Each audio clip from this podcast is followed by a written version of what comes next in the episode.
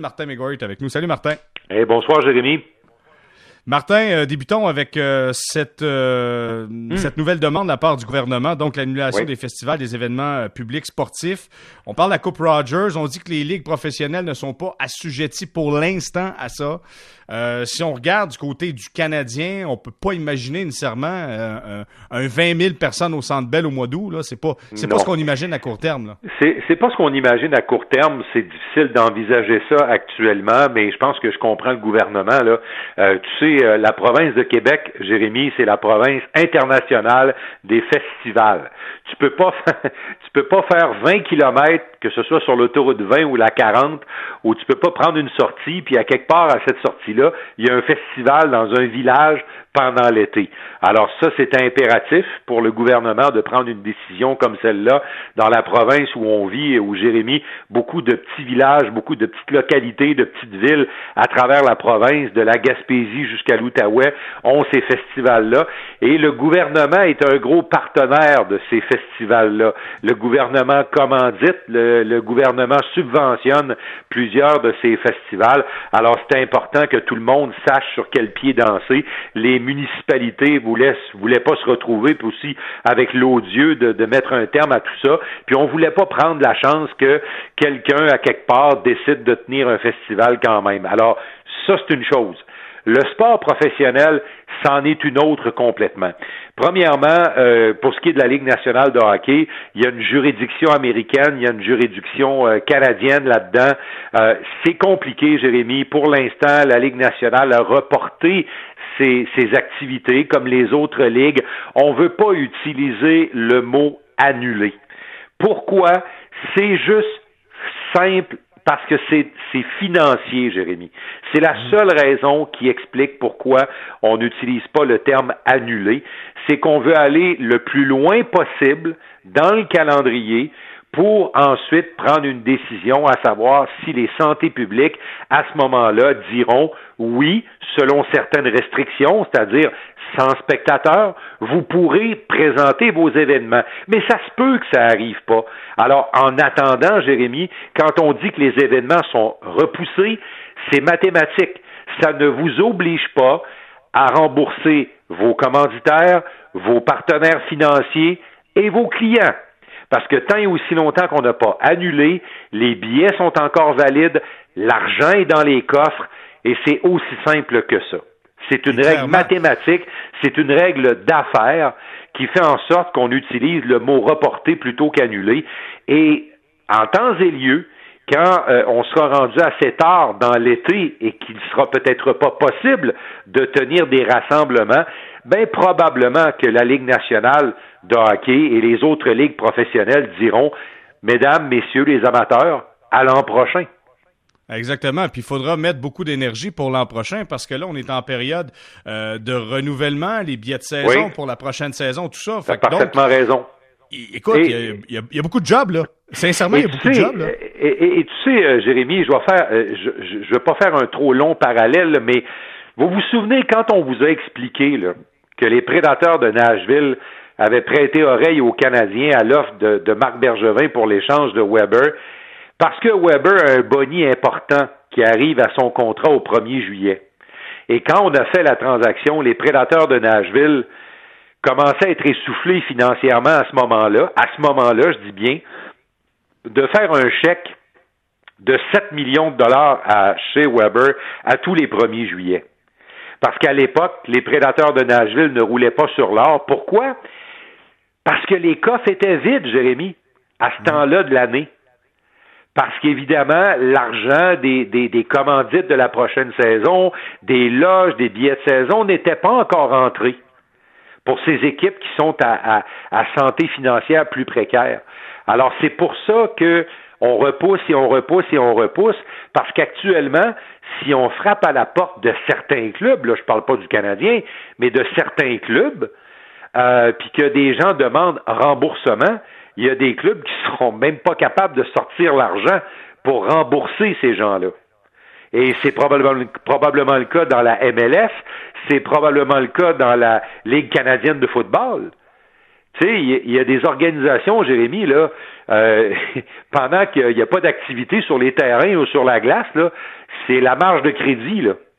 Exact. Alors, de là, de là l'importance, Martin, de, de, et là je le dis pour pour les amateurs de sport, pour ceux qui aimeraient revoir du sport le plus rapidement possible, si on respecte les consignes, si on fait ce qui est demandé, ça évitera de prolonger trop longtemps cette période d'inactivité là. Puis à un moment donné, on sera peut-être en mesure de trouver une façon de proposer du sport à nouveau ben, dans, quoi, dans quelques mois, et je ne sais pas. Mais c'est il faut suivre les démarches présentement pour s'assurer d'avoir un résultat positif plus tard. Et, et c'est tout à fait sage, par exemple, de la part du Canadien qui euh, qui euh, euh, n'a pas réagi à l'annonce du gouvernement parce que probablement que le Canadien savait à ce moment-là que ça ne les touchait pas directement. Et, et, et le Canadien et les autres équipes de la Ligue nationale savent pertinemment qui sont pas prêts, ils sont pas prêts à organiser aucun tournoi, euh, ils sont pas plus prêts d'aller au Dakota du Nord, d'aller en Alaska pour présenter des matchs euh, en terre neutre, ils sont pas prêts. Ils en parlent.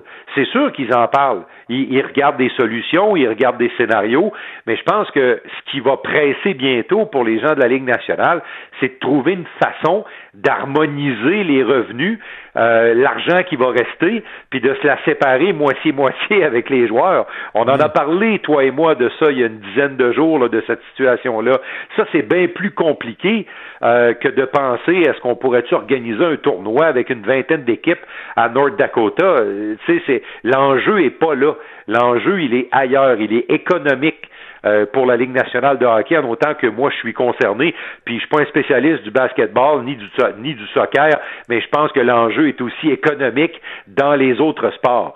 C'est c'est tout le temps ça, Jérémy. C'est une question de cash. Bon, clairement, une question de cash, je suis d'accord avec toi, Martin, à 100%.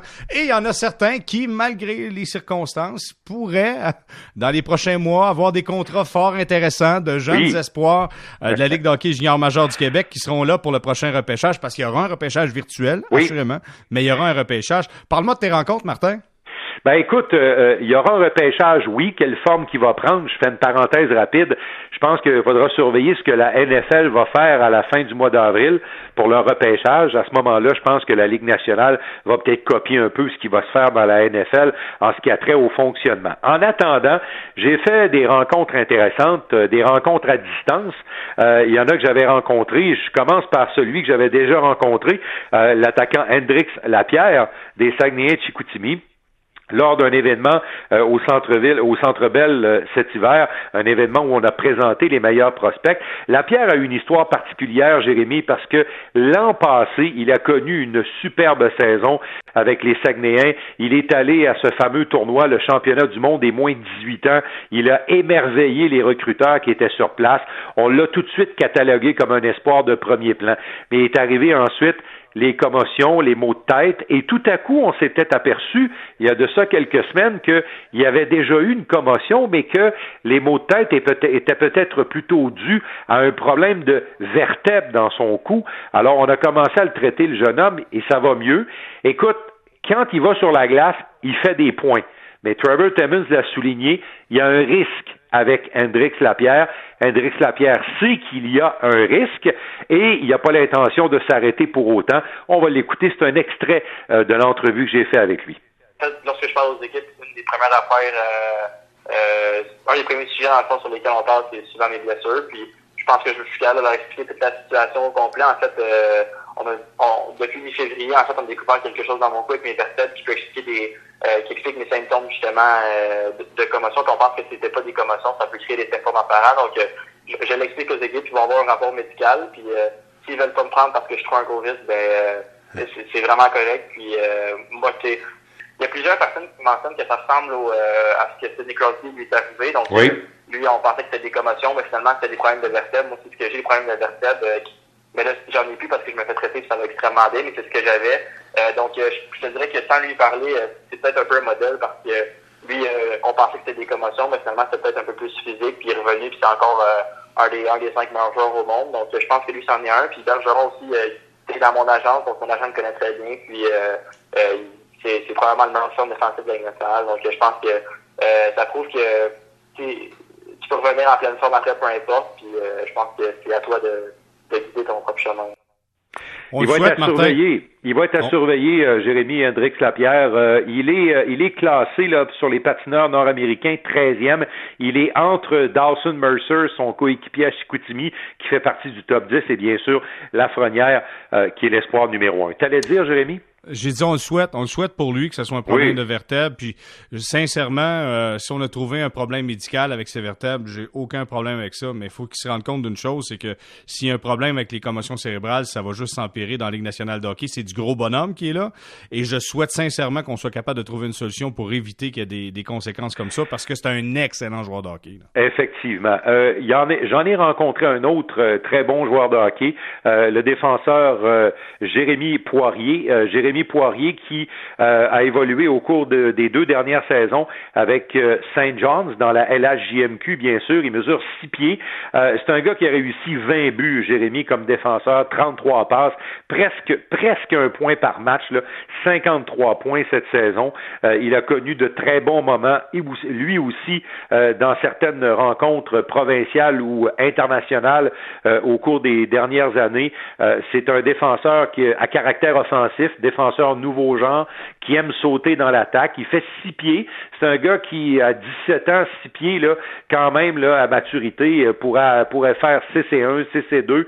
Euh, il est déjà près de 200 livres. Bon coup de patin. Euh, Poirier, lui, bien évidemment, c'est un défenseur nouveau genre qui se compare un peu à Thomas Chabot. Est-ce qu'il pourrait être aussi bon que Chabot dans la Ligue nationale? C'est la grande question, mais c'est un style qui ressemble beaucoup à Chabot des sénateurs? Que je dirais que quand j'étais en possession de la rondelle, je pense que si j'étais à mon meilleur, je peux changer un match avec euh, qu'est-ce que je fais avec la rondelle, mes habilités avec la rondelle. Que je dirais que ça, c'est mon plus gros atout. Là. C'est juste une game assez offensive, assez rapide, comme certains plus jeunes, plus petits défenseurs ou plus rapides, mais je pense que aussi avoir l'avantage d'être un peu plus grand que six pieds puis d'être quand même assez lourd, je pense que ça, ça me permet peut-être dans le futur de pouvoir évoluer avec des joueurs plus matures physiquement, plus vieux, plus gros, je dirais, pour me comparer à un joueur national, je dirais peut-être Top Charlotte, qui lui aussi évolué à Saint John quand il jouait junior. Je pense que c'est un défenseur qui, est grand lui aussi, mais qui joue une game offensive euh, assez rapide puis qui aime se mettre des points au tableau. je pense que c'est un défenseur que j'aime me comparer à, j'aime essayer d'imiter son style de jeu. Je pense qu'à ce il connaît beaucoup de succès, fait que c'est fun de pouvoir se comparer à quelqu'un comme ça. Là c'est toute euh, c'est toute la même cohorte, la même cuvée, euh, Jérémy. Euh, évidemment, Poirier, Lapierre qu'on a entendu tantôt, et, et le, mon prochain invité, celui que j'ai rencontré, Maverick Bourque, des, des, des cataractes de Shawinigan. Ces jeunes-là, Jérémy, ont, ont, tous fait équipe Québec. Ils ont été à peu près en même temps dans le midget 3A. C'est la même cuvée, et c'est cette même cuvée-là qu'on retrouve parmi les 30 meilleurs patineurs nord-américains répertoriés donc dans le top 30 en vue du prochain repêchage. Euh, Maverick Bourque, lui, c'est un gars qui euh, a fait vraiment euh, écarquiller les yeux de tout le monde dans, le beau monde du hockey junior au cours de la, de la dernière saison. il a eu une formidable séquence en décembre où il a réussi 19 points en 16 parties.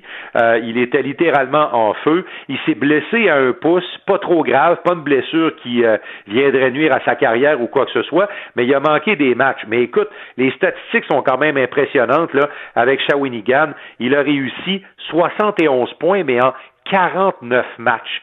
Mmh. Et euh, lui était déçu, euh, Jérémy, parce que quand on a annulé la saison euh, euh, du côté de la LHJMQ, il venait à peine de revenir au jeu.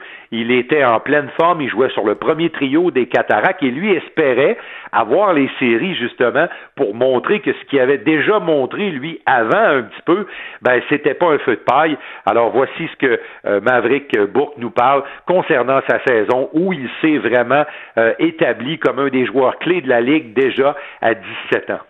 Euh, je suis un, joueur, un joueur surtout plus offensif, mais qui est capable de d'avoir des minutes en désavantage numérique puis capable de, de dire en fin de match dans, dans ma zone. Mais tu sais, comme je te dis, euh, je, suis plus, plus un joueur offensif présentement, mais j'essaie de, de gagner des, des points en essayant d'être meilleur sur mes mises en jeu puis en étant plus fort euh, pour remporter plus de batailles. J'ai réussi à être constant tout au long de l'année puis à montrer une certaine progression crois sincèrement que les séries m'ont encore aidé à, à monter des quelques rangs. Je pense que ma, ma plus grande déception vraiment, c'était de ne pas pouvoir euh, être avec les gars puis d'avoir une chance de se battre dans les séries. J'aime souvent me comparer mon style à un gars comme Braden Point, mais je pense que pour atteindre un niveau de jeu comme lui, il va falloir que que je gagne en rapidité, mais j'essaie de, de modeler ma game à un joueur comme lui. Alors, Jérémy, l'intégrale de ces, de ces trois rencontres avec euh, Hendrix Lapierre, Jérémy Poirier et Maverick Bourque, trois espoirs de la LHJMQ sont disponibles sur notre site internet au 985sport.ca sur la rubrique si on vous, on vous demande d'encourager le Québec dans vos achats, ben c'est c'est nous aussi euh, du côté de la euh, du service des sports euh, de Cogeco de vous offrir un peu notre qualité Québec. Et pendant cette pause, on va tenter de vous faire découvrir des personnalités du hockey québécois, des gens qu'on ne connaît pas nécessairement beaucoup, mais on va tenter de le faire au cours des prochaines semaines. Alors ces trois jeunes là, vous allez pouvoir un peu apprendre quelques trucs sur eux en écoutant ce qu'on a fait avec eux. Martin McGuire, toujours un plaisir. Je te souhaite un excellent week-end. Merci beaucoup d'avoir été avec nous. Au revoir, Jérémy. Bonne fête de Pâques à tous.